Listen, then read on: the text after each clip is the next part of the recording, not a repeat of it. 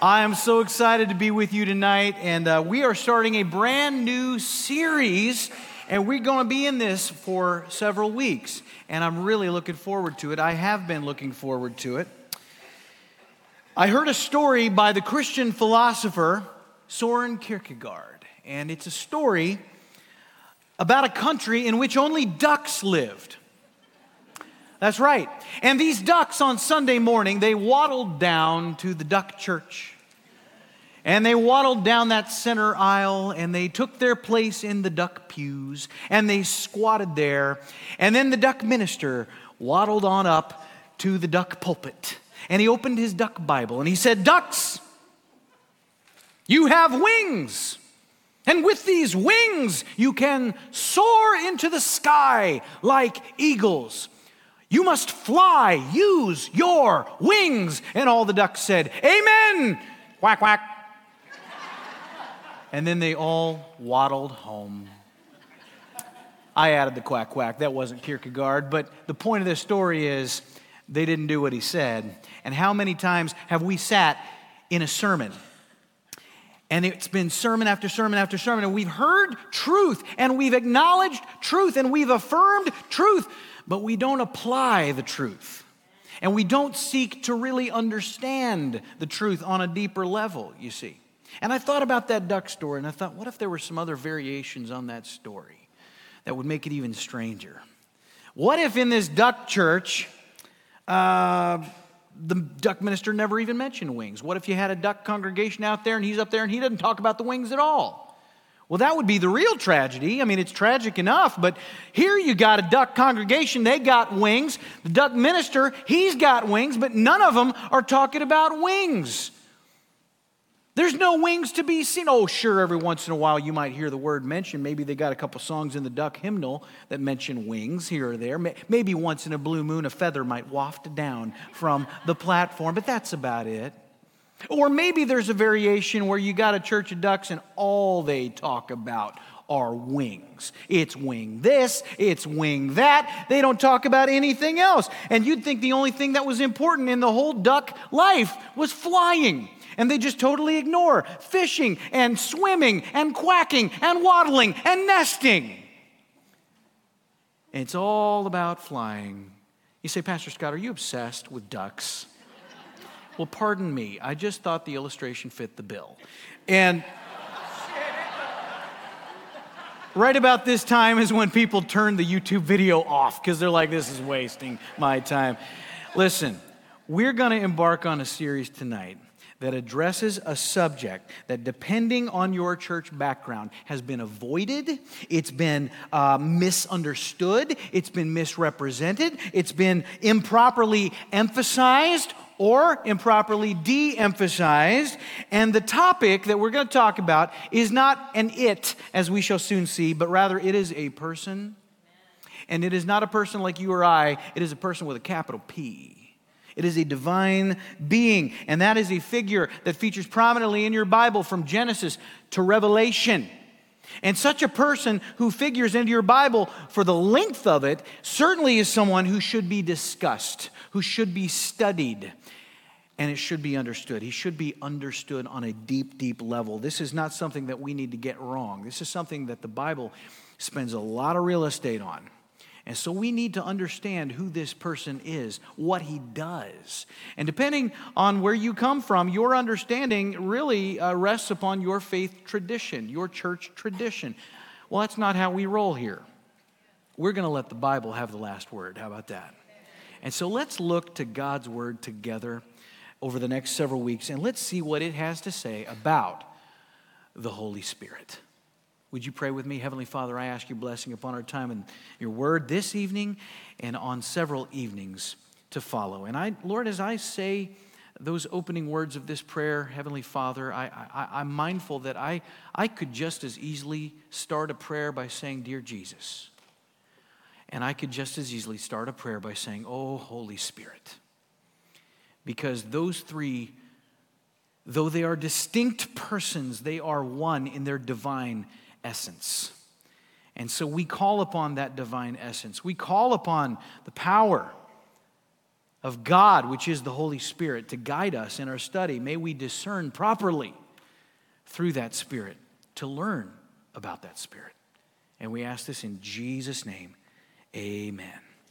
All right. Well, as I indicated in my prayer, the Holy Spirit is a member of a very elite group. And it's not a group like other groups that you may think of. It is unique in that it is a plurality, and yet at the same time, it is a singular entity, and it's called the Trinity. And in your notes, the Holy Spirit cannot be understood apart from the Trinity. How do you explain the Trinity? If I ask you, what's the Trinity? Uh, some of you could answer me accurately. Some of you would look at me like a calf looking at a new gate. Uh, many of you would be able to blurt out words like uh, Father, Son, Holy Spirit.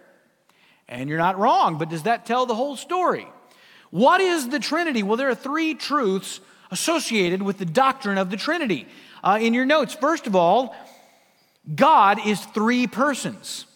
He is three persons. Secondly, each person is fully God. And third, there is one God. And all three of those are true. And all three of those are integral to the concept, the doctrine of the Trinity.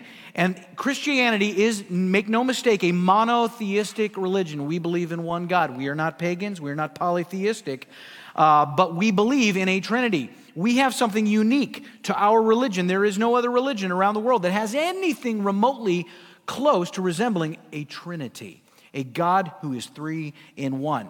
And there are a lot of. Uh, dumb analogies to try to explain what the Trinity is. Maybe you've heard some of them. Some people try to say, well, the Trinity is like water. And they say, you know, water.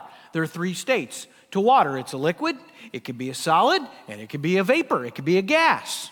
And so it's, it's all the same. It's all the same H2O. It just takes different forms, but it's all the same. And that's, that's the Trinity. You know, uh, whether liquid, solid, or gas, it's Father, Son, Spirit, Trinity. And they try to use that to explain that. And, and to that I say close, but no cigar. Not even really close. It's not really close at all. In fact, it's dangerous because it would lead someone to an understanding of the Trinity that is modalistic. Modalism is a heresy. Modalism says that God, there is only one God and that he just simply shapeshifts. He assumes different forms so as to relate to us, that he becomes the Son, or he becomes the Father, or he becomes the Spirit. And that is wrong. That is not biblical at all. And so that analogy breaks down. Some people say, well, the Trinity is like an egg. You know, an egg, an egg is, is three components, but it's all an egg. You got the shell, and you got the white, and you got the yolk, but it's all one egg, and that's like the Trinity. Well, no, that's, that's closer to what's called tritheism. Tritheism teaches uh, a heresy, that, and hardly anybody in the church believes this, but it teaches a heresy that there is three gods in Christianity. And that we worship that each of those persons, Father, Son, Spirit, is an individual God. And that is not what we believe. That is not biblical. And the egg analogy breaks down because I'm here to tell you it might sound cute, but that shell is a completely different substance than the yolk okay? It is not the same. It is not the same substance at all. If you don't believe me, you just leave a little shell in your omelet next time and you'll understand what I mean. I, you like crunchy omelets? I don't. So, the only analogy that I've seen that, that even remotely comes close is, is a, it's a picture of a, an outline of a head profile. And right here where your brain would be, there's a thought. And that thought represents God the Father. And the mouth of this head is open, and out of that mouth comes a word. And the word symbolizes God the Son, who is the Logos, the Word. Uh, in the beginning was the Word, and the Word was with God, and the Word was God, and a word is connected to a thought. And as the word comes out of the head, it is surrounded by, by breath, and that breath represents the Holy Spirit. In fact, the Hebrew and Greek words for spirit in your Bible, ruach and pneuma, both can be translated as breath. And when you use words, all of your words are surrounded by breath. And so these three things are all connected. That's maybe the best analogy on the Trinity I've ever heard, but it's imperfect as well. And the bottom line is there's really no simplistic way to explain the Trinity. Is it a complex concept? It absolutely is. I acknowledge that. And yet, it's, it's a mystery that must be embraced because it's something that the Bible teaches. And the Holy Spirit is what we call the third person of the Trinity. And that's why this series is called Life in the Third Person. But make no mistake, just because he's the third person, that doesn't mean he's, he's the least important. Okay? Uh, there are varying degrees of authority within the Godhead, but they are all divine. They are all God. When you pray, does it matter if you pray to the Father, the Son, or the Spirit? No, it does not. It all gets to the same place because the Holy Spirit is of the utmost importance and he is absolutely divine. And this concept is not unique to the New Testament. There is an Old Testament precedent. Uh, in fact, you read in Deuteronomy 6 4, it says this Hear, O Israel, the Lord our God, the Lord is one. And this is a text that is near and dear to the heart of every Jew. They call this the Shema, and they recite this at synagogue. And this is something that uh, they use and they emphasize that word one. Hear, O Israel, the Lord our God, the Lord is one. And they repeat that word one. And they do that as sort of a rebuke to pagans and, and in recent centuries, a rebuke to Christians who hold to the Trinity. And they see this as proof that there's no Trinity because our God is one. We serve one God, one God. And they don't understand the Trinity. However, I would say the Trinity is not incompatible with Deuteronomy at all because that verse, first of all, Christians don't believe uh, in three gods, okay? Uh, Colossians 8 6 says, There is one God, the Father, from whom are all things and for whom we exist, and one Lord, Jesus Christ, through whom are all things and through whom we exist. And when we look at this verse in Deuteronomy, the Trinity totally affirms this verse and vice versa. Because if you look at the word for one in the Hebrew, it's the word echad, which is one of two words that can be used for one. The other is uh, yahid, and Echad speaks of a compound unity, while Yahid speaks of a singular unity. You understand? And so when, when we look at that, we see that this is, this is a, a oneness, much as this church is one church, and yet within this church there are many, many members, many who are of this body, and yet we are unified.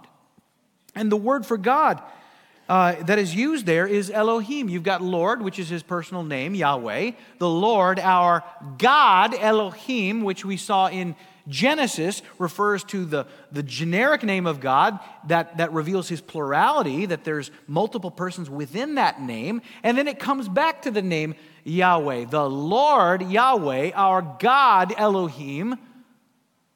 The Lord, Yahweh, is what? One.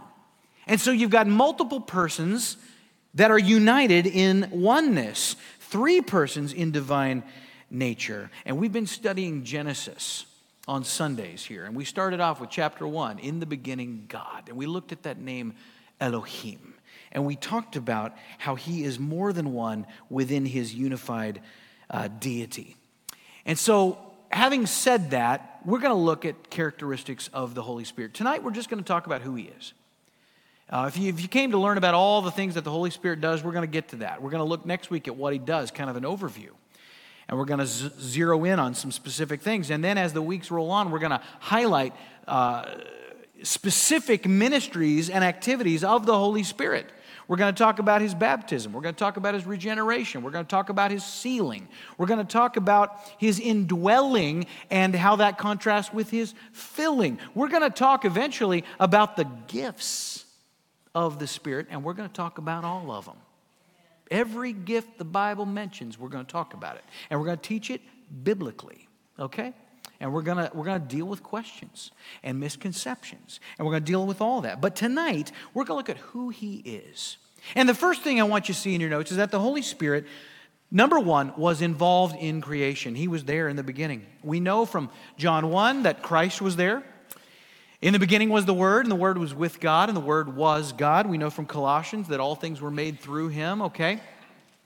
What about the Spirit? Was He there? We'll look at Genesis 1, verse 2. It says, The earth was without form and void, and darkness was over the face of the deep, and what? And the Spirit, the Spirit, Hebrew word, ruach, of God was hovering over the face of the waters. And so he is part of the Godhead. In verse 26, God said, Let us make man in our image. Who's he talking about? That's the triune Godhead. That's Father, Son, Spirit. Okay? In Psalm 33 6, it says, By the word of the Lord, the heaven, who's the word? That's Christ. That's Christ. The word of the Lord, the heavens were made, and by the breath, Ruach, same word as spirit the mouth, uh, of his mouth all of their host was made. Genesis uh, uh, or excuse me Job 12 10 says in his hand is the life of every living thing and the breath ruach of all mankind. Job 33 4 the spirit ruach same word. The spirit of god has made me. This is Job's own testimony. Spirit of god has made me and the breath neshama of the almighty gives me life. And so he is a creator. He is instrumental in creation. And so we see that this is not merely a New Testament idea. This didn't just originate with Christ announcing in the upper room that the Father's going to send the Holy Spirit. No, we've got Old Testament uh, precedent for the Holy Spirit's coming. And he was not only promised, he was at work in the Holy Spirit. Even if it did look a little different in the Old Testament than it did in the New Testament. What's that mean, Pastor Scott? Well, I want you to see, number two in your notes, that the Holy Spirit empowered Old Testament saints for specific tasks. Okay?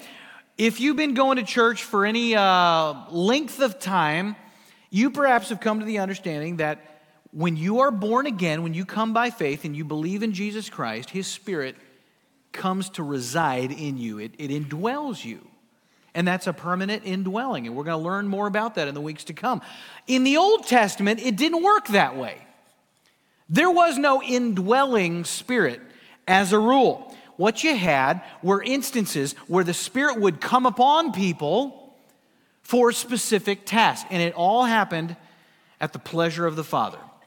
He would determine when and where the Holy Spirit would go to work, and He would work through people and it would not be a permanent situation, it would be temporary.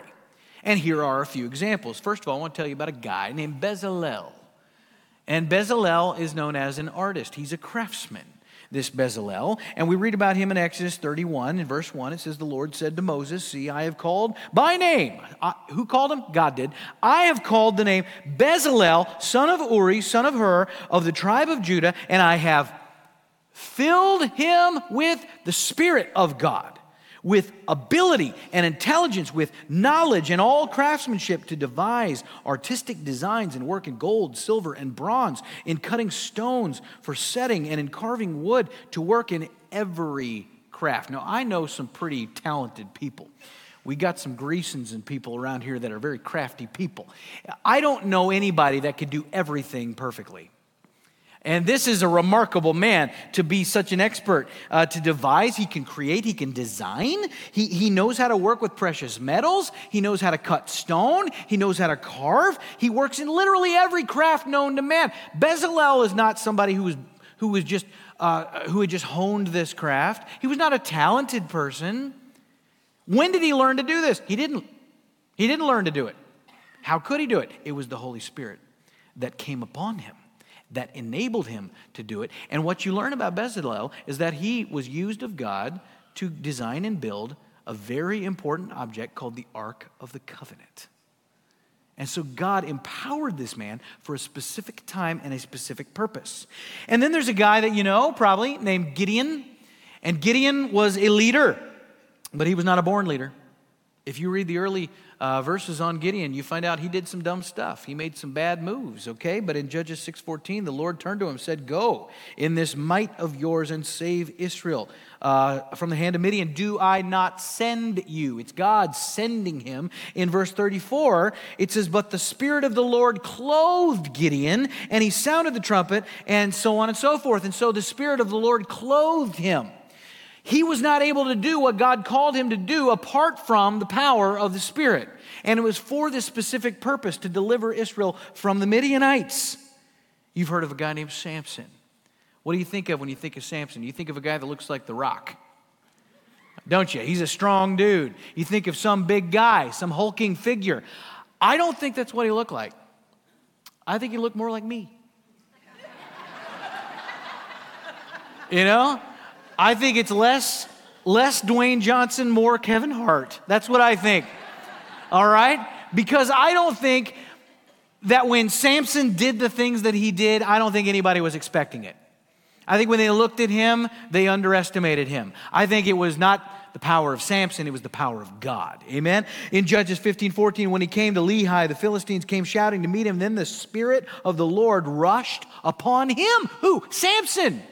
The Spirit of the Lord came upon him, and the ropes that were on his arms, they bound him. He was not able to break these ropes until the Spirit of the Lord came upon him. And then it was like they were burned away. And so that's the power of God via the Spirit. Then you, think of Isaiah the prophet. Isaiah the prophet in Isaiah 61, the Spirit of the Lord of God, uh, the Spirit of the Lord God is upon me, he says, because the Lord has anointed me. Okay? To bring good news to the poor. He has sent me to bind up the brokenhearted. Whatever came out of Isaiah's mouth was not because of Isaiah, it was because of the Holy Spirit that came upon him. And this is how it worked. So in the Old Testament, if you're if you're jotting down notes, regardless of the people's spiritual condition, because not all these guys were that impressive, you just read the story of Samson. That dude had issues. He had big problems. And yet, by the pleasure of God, the Spirit empowered him to accomplish the purposes of God. But it would come upon these people temporarily. You don't see Samson just filled with the Spirit all the way through the, his account in Judges. No, it would come and it would go. There is one case in the Old Testament where the Spirit comes and appears to stay with an individual, and that's David. That is as close as you get to an indwelling of the Spirit in the Old Testament. As a rule, did not happen. Now, in the New Testament, if you've trusted Christ as your Savior, you've got the same Spirit that empowered Samson living inside you. Living inside you. And he does what God wills for him to do in your life. Okay? Now, when would that more permanent indwelling for all believers come, and was that predicted? Yes, it was. Number three in your notes this Holy Spirit was promised by the Father. He was promised by the Father. And we see in Jeremiah, not one of the Gospels, way back in the Old Testament book of Jeremiah 31, verse 31, God says, Behold, the days are coming when I will make a new covenant with the house of Israel and the house of Judah. So he makes a covenant, and this covenant dates back to Jeremiah's day. Now, what's a covenant?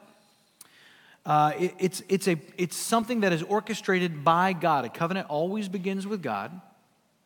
And God reveals his will in Scripture throughout a series of covenants, and most of them have to do with Israel or the, the progenitors of Israel. We know he made a covenant with Adam, he made a covenant with Noah, uh, he made a covenant with Abraham. Later, he's going to make one with David. But there's a particular covenant that is in view here. And in Jeremiah 31, he says, I'm going to make a covenant with the house of Israel and the house of Judah. Israel had split into two kingdoms, so they were, they were divided. But he says, I'm going to make a covenant with both houses. Every Jew will be a part of this covenant. And he says in verse 32 that this covenant will not be like the covenant that I made with their fathers on the day when I took them by the hand to bring them out of the land of Egypt. So this is a new covenant. It's not like that covenant that he made when they were delivered from Egyptian bondage. What is that covenant? That's called the covenant of law. It involved a guy named Moses. Moses uh, interacted with God, and God issued a covenant through Moses for the children of Israel, and he gave them his law. That was the covenant that dominates most of your Old Testament. But prophesied in the Old Testament is that God's going to give a new covenant. Not the covenant of the law, a new one. Now, why do they need a new covenant? He goes on, he says that that is my covenant that they broke. They broke the old covenant, though I was their husband, declares the Lord.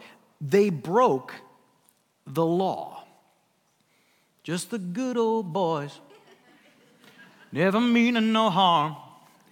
Beats all you ever saw, been in trouble with the law since the day they was born. Did you ever think Waylon Jennings would find its way? If Norman Greenbaum can join us, bring Waylon on in, I say. Uh, did Israel keep the law? Far from it. In verse 33, he says, For this is the covenant that I will make with the house of Israel after those days, declares the Lord. So God makes this promise. New covenant is coming. The Holy Spirit is the new covenant. I would write that down. The Holy Spirit is the new covenant. You might be thinking, well, if he made this covenant with Israel, then how come they didn't receive it? How come we've received it and they didn't if he made the covenant with Israel? Well, it's true that they rejected the covenant. And if you're a Gentile, you better be glad about that because that's how you got here. You were grafted in to God's plan. When Israel rejected it, he opened the plan up to the rest of us. And that's why we're here. Now, that promise is still good for Israel. He has not forsaken them. And one day, prophecy in Scripture tells us that they will embrace this new covenant. But right now, there is a general blindness to it, okay? But this covenant, what I want you to see about it, number four in your notes, is that it is superior to the old covenant. The Holy Spirit is superior to the law. You see, under the old covenant of the law, uh, God, God's law was it was external. Okay, he wrote it down for him. He's, he's like, You're having trouble doing what I tell you. I'm going to write it down for you. And he puts it on tablets of stone.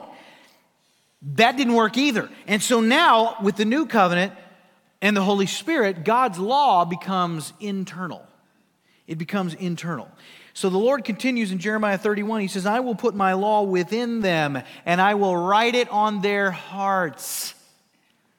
I will be their God, and they shall be my people, and no longer shall each one teach his neighbor and each his brother, saying, Know the Lord, for they shall all know me, from the least of them to the greatest, declares the Lord, and I will forgive their iniquity, and I will remember their sin no more. Oh, what a great day that will be for the nation of Israel. Now, let me show you something in the New Testament. This is what Paul says. He's writing to the church at Corinth. This is 2 Corinthians 3, verse 3. He says, uh, You show these, these Gentiles in, in Corinth, you show that you are a letter from Christ. Uh, the phrase is epistole Christos, okay? Uh, you're a letter. He's not talking about the letter that he's writing, he's talking to the recipients of his letter. And he's saying, You, you are a letter. You are a letter from the Lord. You say, uh, you say, what does that mean? Well, that means that as believers, we are not merely messengers, we are the message. We are the message. How so?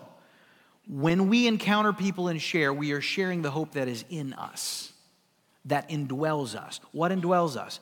The Spirit. What is the Spirit? It's the new covenant. What is the new covenant? It's the gospel. Okay?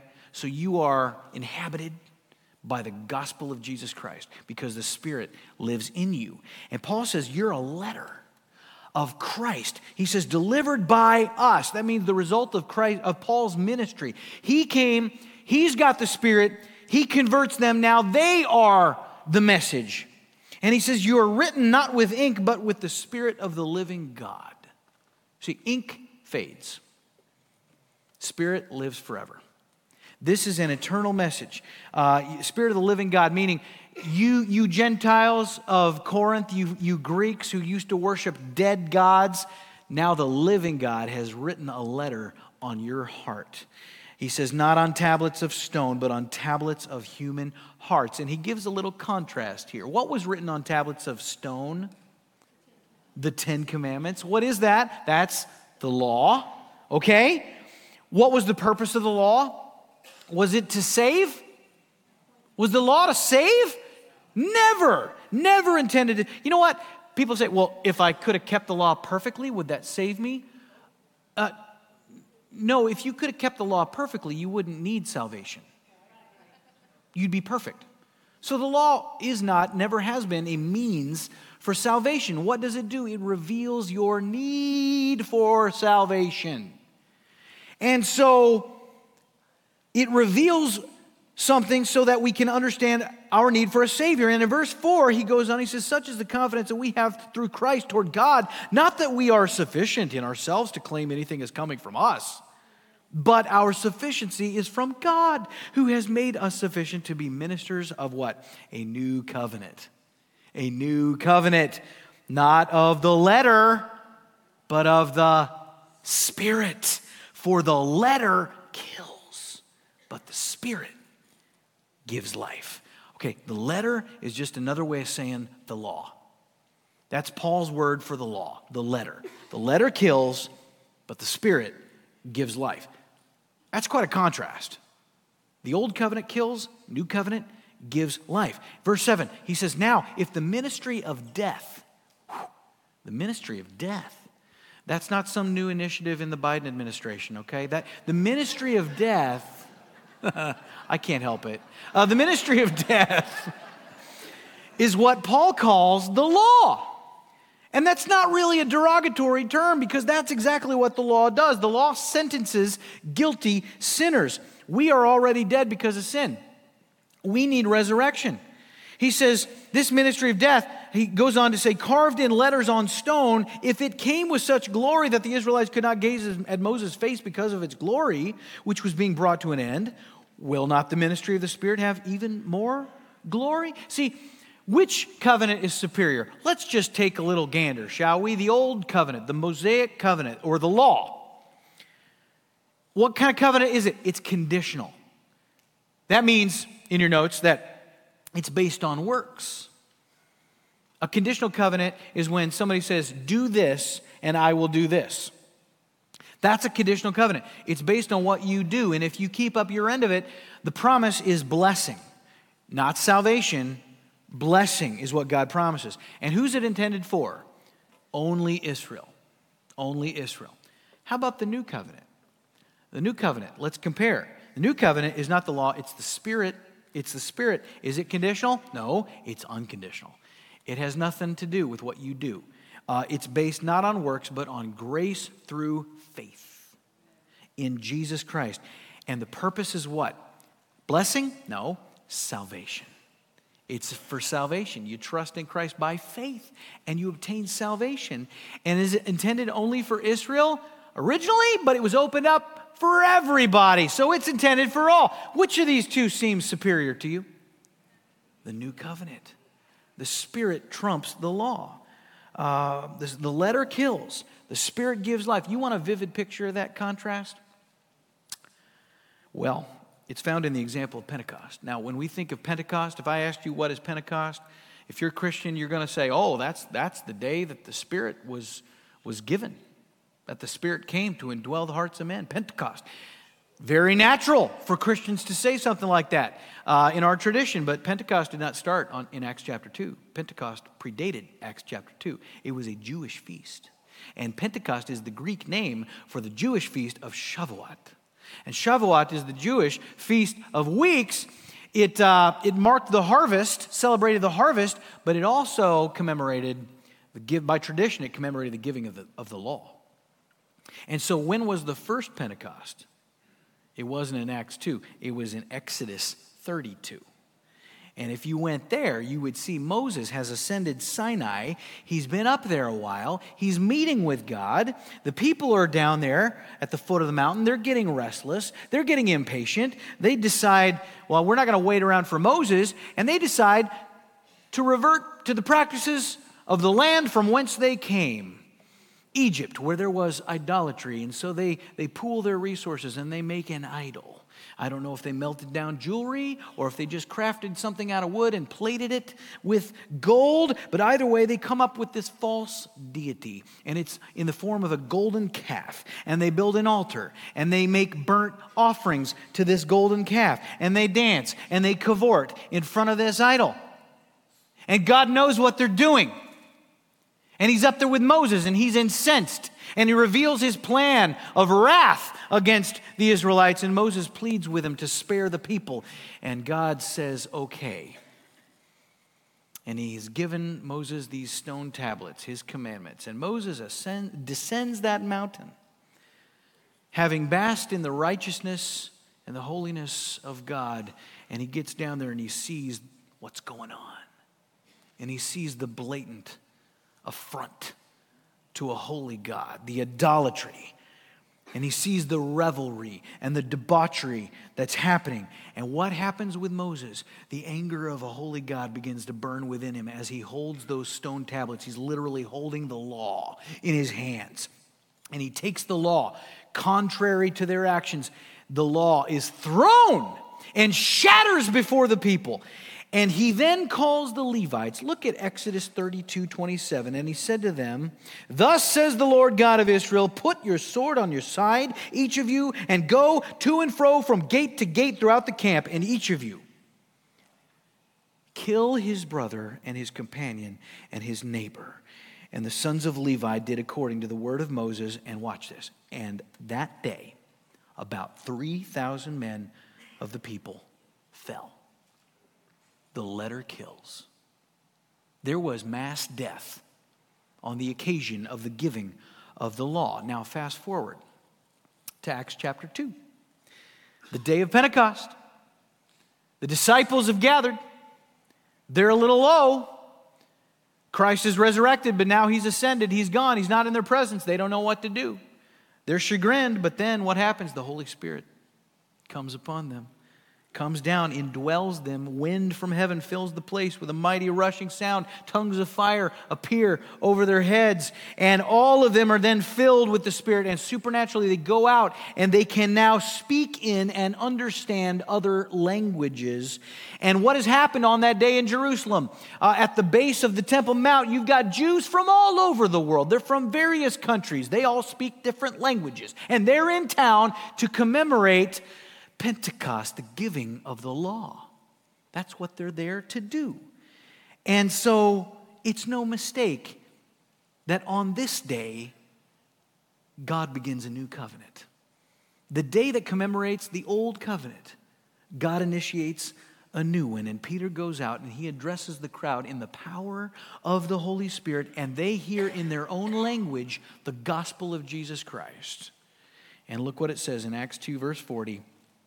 And with many other words, he bore witness and continued to exhort them, saying, Save yourselves from this crooked generation. So those who received his word, watch, were baptized, and there were added that day about 3,000 souls. Have you ever caught that before? What happened when the law was given? How many people died? 3,000. When the Spirit is given, how many were born to new life? 3,000. My friends, I can't imagine a more vivid contrast that could show us that the letter kills, but the Spirit gives life. This is the superior covenant right here. And there's other things that Paul goes into that I'm not going to deal with because of time, but he, he speaks of how Moses wore a veil coming down from Sinai uh, to obscure his face because he's all gloried up for meeting with the Lord. Why did he wear a veil? Some people assume it's to, to keep the people from being blinded by the glory of God. No, no, not so. Paul makes it clear that he wore a veil because the glory of the law was a fading glory. And he says the glory of the new covenant is an ever increasing glory. That's what Paul says. All right. Well, then, number six in your notes, we just want you to know that this Holy Spirit, this was a spirit requested by Jesus requested for us by Jesus. In John 14, he says, If you love me, where is he? He's in the upper room, he's with the disciples. It's the night of his arrest, and he's having, he's having a, a, uh, a Passover meal with them. And during the course of that, he says, If you love me, you'll keep my commandments. And a chill goes down their spine because they know they can't do that. They're not strong enough to do that. And on the heels of that thought, he immediately says, And I will ask the Father and he will give you another. And that word, my friend, another, there are two words you could have used. One is heteros, which means another of a different kind. But there's another word, allos, which means another of the exact same kind. Guess which one he used? He used allos. I'm going to ask the Father. He's going to send you another. I'm going away, but He will send you one, another, who's just like same divine essence. He will be another, he goes on, another helper to be with you forever. Now, in your Bible, helper is probably capitalized. That indicates personhood, that indicates divinity. And he identifies him as the Spirit of truth, whom the world cannot receive because it neither sees him nor knows him. You know him, for he dwells with you and will be, future, he will be in you. He's prophesying the indwelling of that Spirit. Helper, He's a helper. Your Bible might say counselor, might say comforter. I actually like counselor. Now, by saying counselor, he's not a therapist. This is not, this is not that kind of a counselor. It's a legal term. He's like, a, like an attorney. He's your advocate. He goes on your behalf to the, to the Father. How can he do that? Because he's of the same essence. Only God can go directly to God. And that's why we have the priesthood of the believers, because we are indwelled with the Spirit. Apart from the Spirit, there was a temple, there was a Holy of Holies. Only certain people could go in there at certain times. When Jesus said, It is finished, breathed his last, what happened in that temple, that veil that separated the Holy of Holies from the outer court, ripped right down the middle. As if to say, access granted. And when the Spirit came, now we have access. He's your advocate, you see. And in John 14, here's what the Lord says in verse 18 He says, I will not leave you as orphans, I will come to you. Yet a little while, the world will see me no more, but you will see me because I live, you will also live. And in that day, you will know that I am in my Father, and you in me, and I in you. And there's a unity that He's promising here. He has requested this from God. And it could only be achieved through the Spirit. And when he is later that night, in the Garden of Gethsemane and he's praying, he's praying what we call that high priestly prayer of Christ. It's a glorious thing. You ought to read the whole thing. But here's, here's one thing he says in that prayer John 17, verse 20. He's alone, the disciples are sleeping somewhere, and he goes to the Lord and he says, I do not ask for these only. See, he's already prayed for himself, he's already prayed for the, the 12, and now he's praying for all believers who would ever come. He says, I do not ask for these only, but also for those who will believe in me. That's us. Through their word, through the word of the disciples, those who would come to faith, that they may all be one. Remember, I will be in you, and you will be in me, and in the Father. We're all unified, that they may be one, just as you, Father, are in me, and I in you, that they may also be in us, that the world may believe that you have sent me. The glory you've given me that I've given to them, that they may be one even as we are one. I and them and you and me. He's saying it so many different ways. That they may become perfectly one, so that the world may know that you sent me and loved them even as you loved me. Father, I desire. See, the only way the Father can love you as perfectly as he loves his Son is if the Spirit of the Son is in you. Wow. He says, I desire that they also, whom you've given me, may be with me where I am to see my glory that you've given me because you loved me before the foundation of the world. O righteous Father, even though the world does not know you, I know you, and these know that you have sent me. I made known to them your name, and I will continue to make it known, that the love with which you've loved me may be in them, in them, and I in them. What's he talking about? Indwelling so that when he says, I will be with you always, even unto the end of the age, when he says, I will never leave you nor forsake you, and yet he did, how does he keep that promise? It's going to be through the Spirit, it's through the Holy Spirit. Did Jesus' prayer get answered? You tell me. Here's what Paul says. Galatians 4 6. And because you are sons, God has sent the Spirit of His Son into our hearts, crying, Abba, Father. In Ephesians 3, he says that according to the riches of his glory, he may grant you to be strengthened with power through his Spirit in your inner being, so that Christ may dwell in your hearts through faith. So this establishes we've got the Spirit of Christ within us. He's within us. And that means to be born again, you have to have the Holy Spirit. To be saved, to become uh, born again, to become a Christian, however you want to frame that, phrase that, it is to receive the Holy Spirit. You cannot be saved apart from the Holy Spirit. You have to have the Holy Spirit living in you to be born again. And so this is not like Samson. This is not like uh, Gideon or, or Bezalel, okay? This spirit does not come upon you from time to time. This spirit is in you. What did Jesus tell the disciples? He is with you and will be in you from time to time. No, forever. Forever. Never to leave. John 7. Jesus says, Whoever believes in me, as the scriptures have said, out of his heart that's, that's inside, folks. Out of his heart will flow rivers of living water. And now he has said about the Spirit, those who have believed in him were to receive his, for as yet the Spirit had not been given. So at the time that he's talking to the disciples, there in John 7, there had been no Spirit It, it confirms that. This is something yet to come. And even in John 16, he had not come by that point. So when he's with those disciples, he is their everything. And he's just delivered this crushing news I'm going away. And they're panicked. Whenever I leave my house, my seven year old is just distraught. Where are you going? Like she wants to go. You know, sometimes she can, sometimes she can't. She just she doesn't like the thought of me not being in the house. Even on a regular weekday, she, you know, she's in the morning, you know, if she's home from school and I gotta go to work, she's like, Where are you going? I go, I gotta go to work. Today? I mean, she, you know, this is the disciples. They're like, You're going what? You're going where? And here's what he tells them in John 16, 7. Nevertheless, I tell you the truth, it is to your advantage that I go away. For if I do not go away, the helper will not come to you. But if I go, I will send him to you. He's going to go away on two occasions. He's going to go away. He's going to be led away to be uh, crucified. And he will die. And so physically, he will go away via death. But he will come again through his resurrection. But what he's talking about here is not his death, he's talking about his ascension. It's to your advantage that I go to the Father. See, he hadn't gone to the Father by the time he rises from the dead. There's an ascension where he goes to the Father. It won't be until after that ascension that the Spirit will come. And so this is this is a promise. And the Holy Spirit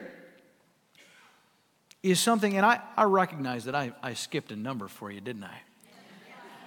I'm gonna go back to that just for you.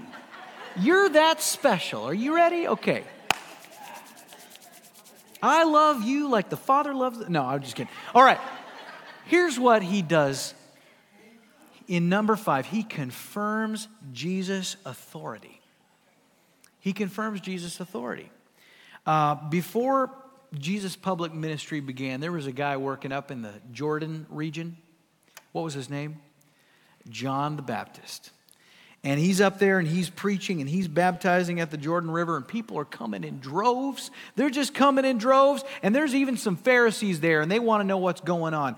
And they know just enough of the Bible to be dangerous. And they think he, he might be a threat to their status quo. And so they come and they ask him who he is. And he's like, I'm not the Christ. He knows what they're looking for. And he says this He says, I'm the voice of one crying in the wilderness Prepare ye the way of the Lord. So, who he is, is he's someone who is trying to make the people ready for the coming of the Messiah. And in Luke 3:16, John the Baptist tells all of them, he says, I baptize with water, but he who is mightier than I is coming, the strap of whose sandals I am not worthy to untie. He will baptize you with the Holy Spirit and with fire. And so, what he's saying is that Christ has all authority, and he's got a baptism that has two applications. The first is a baptism of the Spirit. And that will serve to regenerate us. Now, in a few weeks, we're going to talk about the regeneration of the Spirit. What does that mean, that the Spirit regenerates us? Well, stay tuned, but there's transformation in there. You're dead and you're going to change. And we're going to talk about all of that. But there's another baptism that's not of the Spirit that Christ has authority to bestow, and that's a baptism of judgment. So there's going to be regeneration for believers, but there's going to be a baptism one day of judgment, of fire for the unbelievers. See, the coming of the Messiah is really a two edged sword. When he came, there's going to be blessing, there's going to be salvation, there's going to be a kingdom eventually but there's also eventually going to be judgment, there's going to be death, and there's going to be burning of all who have rejected him. And so John is responding to these Pharisees. He's saying, I know who you think I am. I have no authority. I can't save you. I can't damn you. But there's another who can. And it's a sandal strap I'm not worthy to untie. I don't even I don't have, have the ability to untie this guy's shoes all right? That's how powerful he is. And a few verses later, Christ has approached John and he has asked John to baptize him. Here's John up there. He's baptizing all these people in the Jordan. It's a baptism of, of repentance and, and readiness to make them ready, to prepare their hearts. And so Jesus comes and he wants John to baptize him, and John doesn't want to do it. He's like, Who am I to baptize you? It was a necessary thing, not because Christ needed to repent, but watch what happens when he gets baptized. In Luke 3 21, it says, Now, when all the people were baptized, and when Jesus also had been baptized and was praying, what happened? The heavens were opened, and the Holy Spirit descended on him in bodily form like a dove. I don't know if it was an actual dove or just looked like a dove or what, but the Holy Spirit manifested and descended, and a voice came from heaven You are my beloved Son, and with you I am well pleased. Do you notice who's present at this baptism? You got a voice from heaven. Who's that? That's God the Father. I'm pleased in my Son. You've got the Holy Spirit descending like a dove, and you've got the Son standing right there in the Jordan. Father, Son, Spirit, the whole Trinity, gangs all here. What's this serve a purpose for? It's to affirm, it's to confirm Christ as divine. He is the Son of God. He has the power of the Spirit of God. And the only person that that could be said of is someone who himself is God. He is of God. He has all authority. And honestly, I think that point fits best at the end of this message. See, I meant to do that. Actually, I think the Spirit did that, all right? Folks, this is just a, a, journey that's getting underway right now. I really hope you come back. We're gonna, there is so much to explore. Listen, I think this is something that is not taught on enough. I think one of the reasons it's not taught on is because there's a lot that deals with the Holy Spirit uh, the doctrine of the Holy Spirit. We call it pneumatology. Pneumatology.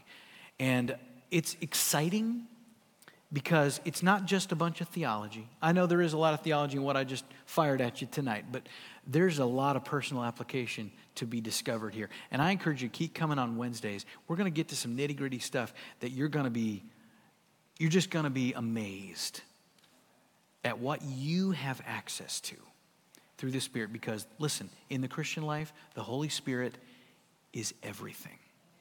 It's everything. There is no Christian life apart from Him. Would you bow with me? Heavenly Father, I just thank you for the privilege of opening your word and, and learning about your Spirit, God. What a gift. We are all here because of Him, Lord, and we ought to understand Him.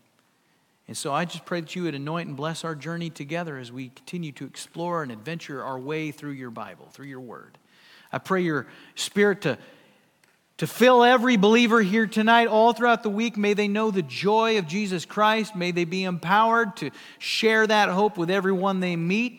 May you constantly remind them through that spirit of who they are and whose they are. And we pray this in the name of Jesus, and by your spirit we claim it. In Jesus' name, amen. Amen.